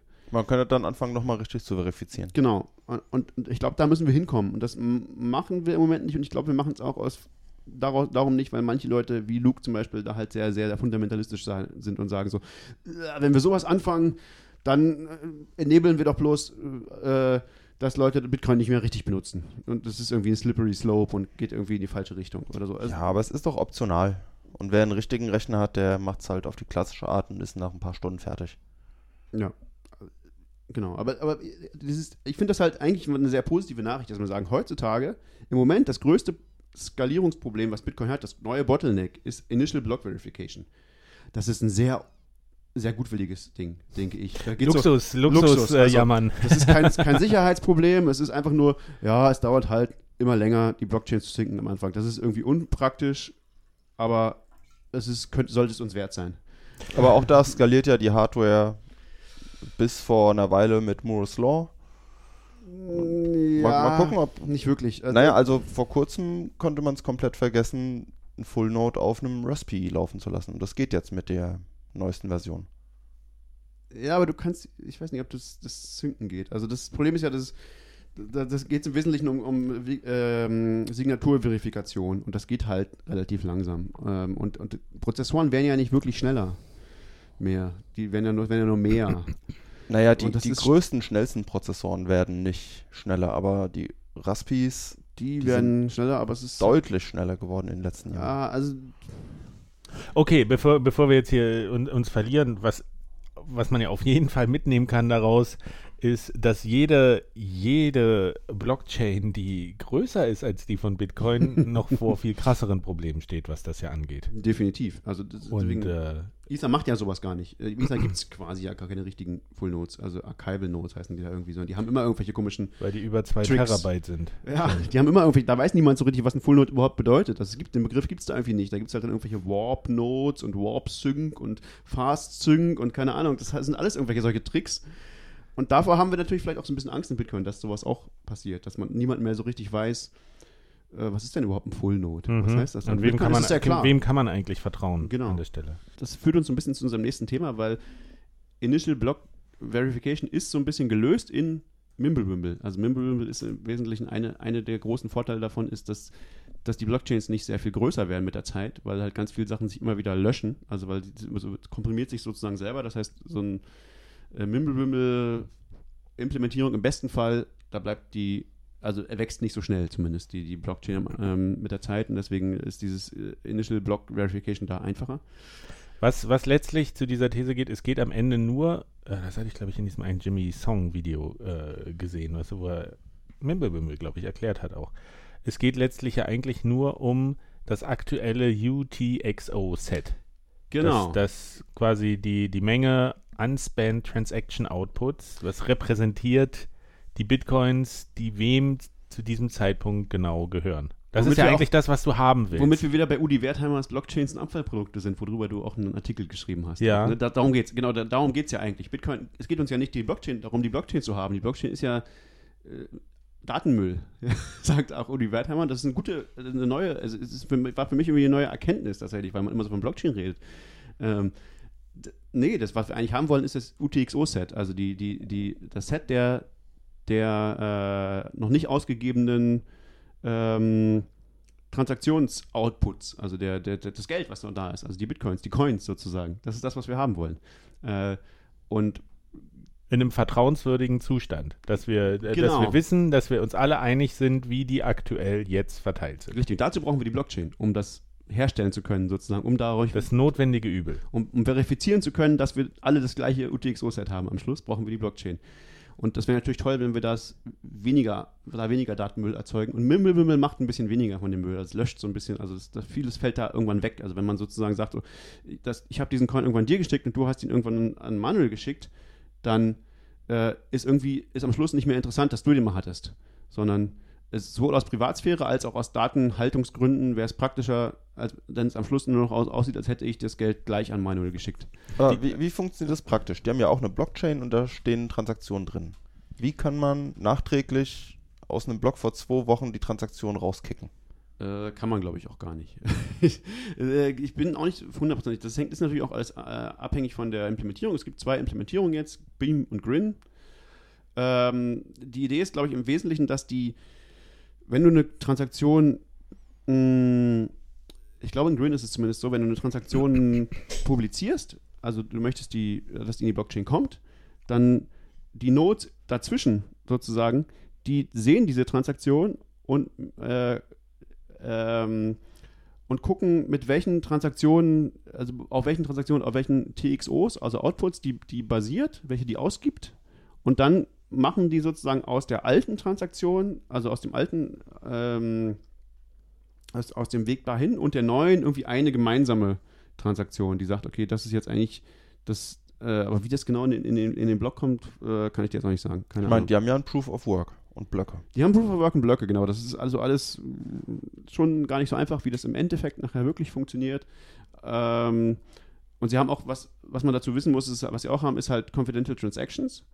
Ähm, das heißt, äh, du weißt auch nicht, wie viel ausgegeben worden ist. Die Beträge sind irgendwie, sind irgendwie verschlüsselt sozusagen. Ähm, und es werden halt ganz viele Sachen, es gibt diesen Cut-Through, heißt das, also dass du irgendwie ganz viele Dinge, wenn, wenn eben, du lässt Zwischenschritte dann irgendwann weg. Ähm, aber es ist eine gute Frage. Ob, also ich kann mir das auch irgendwie gerade nicht vorstellen, wie du da hinkommen kannst. Also es gibt sowas, das heißt Transaction Kernel. Da sind irgendwie, also das, das musst du wohl aufbewahren. Von jeder, du musst irgendwie, glaube ich, schon von jeder Transaktion was aufbewahren. Ähm, äh, aber wie das, wie das so richtig zusammenpasst, dass du nachher eine Blockchain hast, die du verifizieren kannst, weiß ich auch nicht. Aber jedenfalls ähm, ist es so, dass, dass du nicht, ähm, nicht jede Transaktion an sich aufbewahrst, sondern irgendwie nur einen Teil davon und ähm, keine Ahnung, wie das weitergeht. Aber genau, aber es gibt jetzt eben zwei, zwei Dinge, zwei, zwei, zwei solche Chains, die, die auch sicherlich verschieden implementiert sind, äh, von Mimblewimble, Beam und Grin. Äh, Beam ist Anfang dieses Jahres gestartet. Grin, Wir sind immer noch Anfang des Jahres auch. ja, okay. Also Aber nicht in Bitcoin-Zeit. Aber, aber äh, also ein Kritikpunkt, den ich gehört habe, ist, äh, warum hat man das nicht als Sidechain irgendwie bei Bitcoin gemacht, sondern äh, warum musste man wieder einen neuen Coin ins Leben rufen? Und was ich ganz interessant finde, tatsächlich ist Grin in Deutschland relativ stark irgendwie. Also es gibt ein Meetup schon in Berlin. Da Ja. sind auf jeden Fall 200, äh, knapp 250 Leute drin. krass so viel. Ja, ja, es gibt irgendwie, also ich habe in diesem Proof of Work äh, ähm, Newsletter, da ist auch so einzelne Projekte sind immer so ein bisschen dokumentiert. Und ich, es gab jetzt eine Konferenz irgendwo in, glaube ich, in den USA und dann gibt es noch in Singapur ein Treffen. Also da ist äh, auf jeden Fall in Deutschland trifft das auf großes Interesse. Ja, ja, nicht nur in Deutschland, auch äh, überhaupt in der, der Bitcoin-Szene erstaunlicherweise so ein bisschen, ne? Weil die Bitcoin, also gerade diese Maximalisten, so Bitcoiner, die halt alle, alle Shitcoins für Mist halten, die sind halt an Grin alle sehr interessiert, weil das ist natürlich eine spannende, also die Technik dahinter ist spannend, die Idee dahinter ist spannend, die ist ja auch lustigerweise eben auch so an- anonym publiziert worden. Niemand weiß, wer sich das ausgedacht hat und es ist nicht eben nicht irgendwie als irgendein Shitcoin vorgeschlagen worden. Es ist erstmal nur so eine kryptografische Technik, wie man eine Blockchain auch machen könnte, die bestimmte Vor- und bestimmte Nachteile hat, äh, die irgendwie erstmal gar nicht mit Bitcoin zusammenpasst. Also die ist Das hattest du damals gesagt, als es, als es rauskam, da hattest du gesagt, das ist eigentlich eine sehr interessante Technologie. Leider lässt sie sich auf Bitcoin nicht umsetzen. Genau, also man könnte sich überlegen, das als Sidechain zu machen. Das Problem mit, warum es nicht als Sidechain geht, ist ganz einfach, weil wir haben keine Sidechains. Also es gibt keine trustless Sidechains in Bitcoin. Also wir, die, das ist einfach noch nicht, hat sich nie, ist nie passiert. Äh, wir haben halt jetzt so zwei Sidechains, die, also Rootstock und, ähm, wie heißt das andere? Äh, Liquid, die halt trusted sind, also wo, wir, wo man eine Federation hat, man hat einfach ein Multisig, das sagt, okay, diesen Leuten vertrauen wir, dass sie das Geld nicht klauen, was wir da reintun. Ähm, und die haben halt einfach ein Multisig und das sind halt irgendwie, weiß ich nicht, 10, 20 Leute. Und, und das, das kannst du machen. Damit kannst du eine Sidechain machen, aber dann hast du halt ein klares Set von Leuten, denen du vertrauen musst. Und das ist halt was, was wir in Bitcoin irgendwie nicht wollen. So Also, ungefähr wie bei Zcash. Ja, ungefähr so. Ja. Also es ist. Mm, Deswegen, also so richtige Trustless Sidechains haben wir einfach nicht. Da gibt es auch viele Fragen, ob das überhaupt geht und so. Das ist alles nicht so klar. Deswegen kann man schon begründen, warum jemand zumindest als Experiment so ein Shitcoin anfängt wie Grin. Bei Beam, Beam ist noch viel fragwürdiger, finde ich persönlich, weil die haben so ein Pre-Mine und so. Das ist sehr wie, wie, wie Zcash. Also Alles, es was man ist- nicht haben will eigentlich bei den, bei Ja. den Sachen. Bei, bei Grin haben sie es ja tatsächlich versucht, das so, das so sauber wie möglich zu machen. Also man, man konnte ja irgendwie nicht, nicht vorab was kaufen und, und Pre-Mine und es gibt nicht irgendwie äh, Kein ICO. kein ICO, das alles, was so ein bisschen ahlig ist äh, bei diesen ganzen Projekten, das haben sie versucht zu verhindern. Nichtsdestotrotz, als das gestartet ist, war das ja irgendwie trotzdem so ein, so ein Projekt, wo ich das Gefühl habe, alle versuchen irgendwie aufs nächste große Ding aufzuspringen, weil äh, ich habe es nicht en Detail verfolgt, aber es sind wohl gigantische Mining-Farmen direkt an den Start gegangen und es wurden immense Summen für den ersten Grin auf irgendeiner Börse geboten und so. Also so diese, diesen ganzen crazy ass äh, Hype, äh, Crazy ass. Den, den konnten sie dann doch nicht umgehen irgendwie, weil alle doch irgendwie reich werden wollen damit, habe ich so ein bisschen das Gefühl. Ja. Äh, Sie versuchen zwar, aber Ist halt das ich neue bin Bitcoin. so, so skeptisch. Also ich bin trotzdem skeptisch. Äh, ich finde, diese Skepsis ist völlig angemessen. Auch, also, genau, man hat irgendwo auch gelesen, also irgendjemand hat behauptet, aus VC-Kreisen, so, es wären 100 Millionen Dollar in, in, in Mining-Hardware für Grin irgendwie eingesetzt worden oder so, in, in, von irgendwelchen VCs. Also, eine sehr fragwürdige Zahl schon, aber, äh, aber das zeigt, Lass es eine Million sein, das wäre trotzdem. ja, es ist, es ist schon ganz, es ist komisch, aber das ist halt, ich glaube, das ist einfach der Hype, der damit kommt, dass du sagst, okay, das ist jetzt mal wirklich was Neues und es ist, da ist, da ist irgendeine Substanz dahinter. Und es, es sind auch kluge Leute, die das machen. Also man muss sagen, so, äh, ich glaube, Andrew Polstra und so sind dahinter. Also es sind wirklich Leute aus der Bitcoin-Community, aus dem, äh, aus dem technischen Hintergrund von Bitcoin, die das spannend finden und die sich damit beschäftigen. Ähm, die das gemacht haben tatsächlich. Es ist kein Scam in dem Sinne, dass wir halt, dass die sich schon bemühen, ähm, sauber zu bleiben, anders als bei Beam. Äh, also da viele Sachen machen die, also die machen sozusagen alles richtig, was man in einem Altcoin richtig machen kann. Aber es ist immer noch ein Altcoin. Und äh, ist auch irgendwie ganz, ganz anders als Bitcoin in vielen Sachen. Also zum Beispiel haben die ja, wie, wie Ethereum, glaube ich, obwohl Ethereum noch wieder anders, weil da entscheidet ja ein Komitee, wie viel Geld es gibt, immer. so. Aber wie ursprünglich bei Ethereum, glaube ich mal, also die haben äh, ewige Inflation. Also die haben einfach, ich glaube, einen Grin pro Sekunde oder pro Minute oder so wird hergestellt. Für immer. Die, Hey, die dann sind sie nicht rechts. Nicht rechts, genau. Endlich gibt es die erste linke Blockchain. Das ist die linke Blockchain. Also ja, da, man kann irgendwie schon verstehen, dass da viele Leute aufgeregt sind und dass das, äh, das ist natürlich auch eben ein Privacy-Coin und so. Das kann man schon irgendwie schon nachvollziehen. Ob, das, ob man damit jetzt Geld machen kann und ob das das neue Bitcoin sind, sind sehr, sehr, sehr fragwürdig, fragliche Sachen. Es Also, ist halt nur, nur der Punkt, Privacy ist, ist ein Alleinstellungsmerkmal, was bei Bitcoin noch nicht so da ist, aber was passiert mit solchen Projekten, wenn es doch gelingt, die Privacy bei Bitcoin zu erhöhen? So diese Effekte, die auf die meisten Leute jetzt irgendwie Wert legen, das dann da umzusetzen, sei es durch sowas wie Neutrino oder durch Lightning oder sowas, so viele kleine Verbesserungen in puncto Privacy, das knabbert den USB so Schritt für Schritt weg. Plus es gibt ja also äh, Monero, äh, Zcash, äh, die beiden, sagen wir mal. ja. Gibt's. dann gibt es noch die, den, Beu- den, den Altcoin mit den Beuteln, der auch immer privat sein will. Backholder Der ist Coin. wirklich nicht privat, aber das, äh, bei den anderen kann man sich streiten. Aber Ja, aber äh, es gibt auch immer noch Litecoin. Und äh, auch die Zombies gibt es noch, obwohl die wirklich keinen Na klar gibt's Selling die, Point zu genau. Bitcoin Aber haben. da, da würde jetzt niemand sagen, das wird jetzt Bitcoin ersetzen demnächst, oder? Also das ist jetzt irgendwie, das ist halt ein Altcoin. Ist halt ein Ja, aber Shitcoin. auch wenn Bitcoin komplett privat wäre, wovon ich jetzt erstmal nicht so bald ausgehe, wird es diese Privacy-Shitcoins weitergeben. Ja, ja, glaub ich auch. Das, das ja, aber so werden sie noch weiter Zulauf haben irgendwie, weil, äh, weil dann geht, geht wieder der Punkt Bequemlichkeit in der, in der Anwendung los. So, äh, ich meine, das hatte doch Fluffy Pony hier im Podcast gesagt, dass es darum geht, irgendwie eine Privatsphäre zu schaffen, den, der Leute mit ihrem Leben vertrauen können. So. Und wenn du aber sagst, du hast 90 Prozent davon auf Bitcoin, dann hast du vielleicht auch die Leute, die Privatsphäre wollen, aber nicht mit ihrem Leben darauf vertrauen müssen, die dann sagen, okay, aber dafür ist Bitcoin sehr viel, sehr viel flexibler einsetzbar und einfacher nutzbar. Ja. Also es ist ein spannendes Projekt.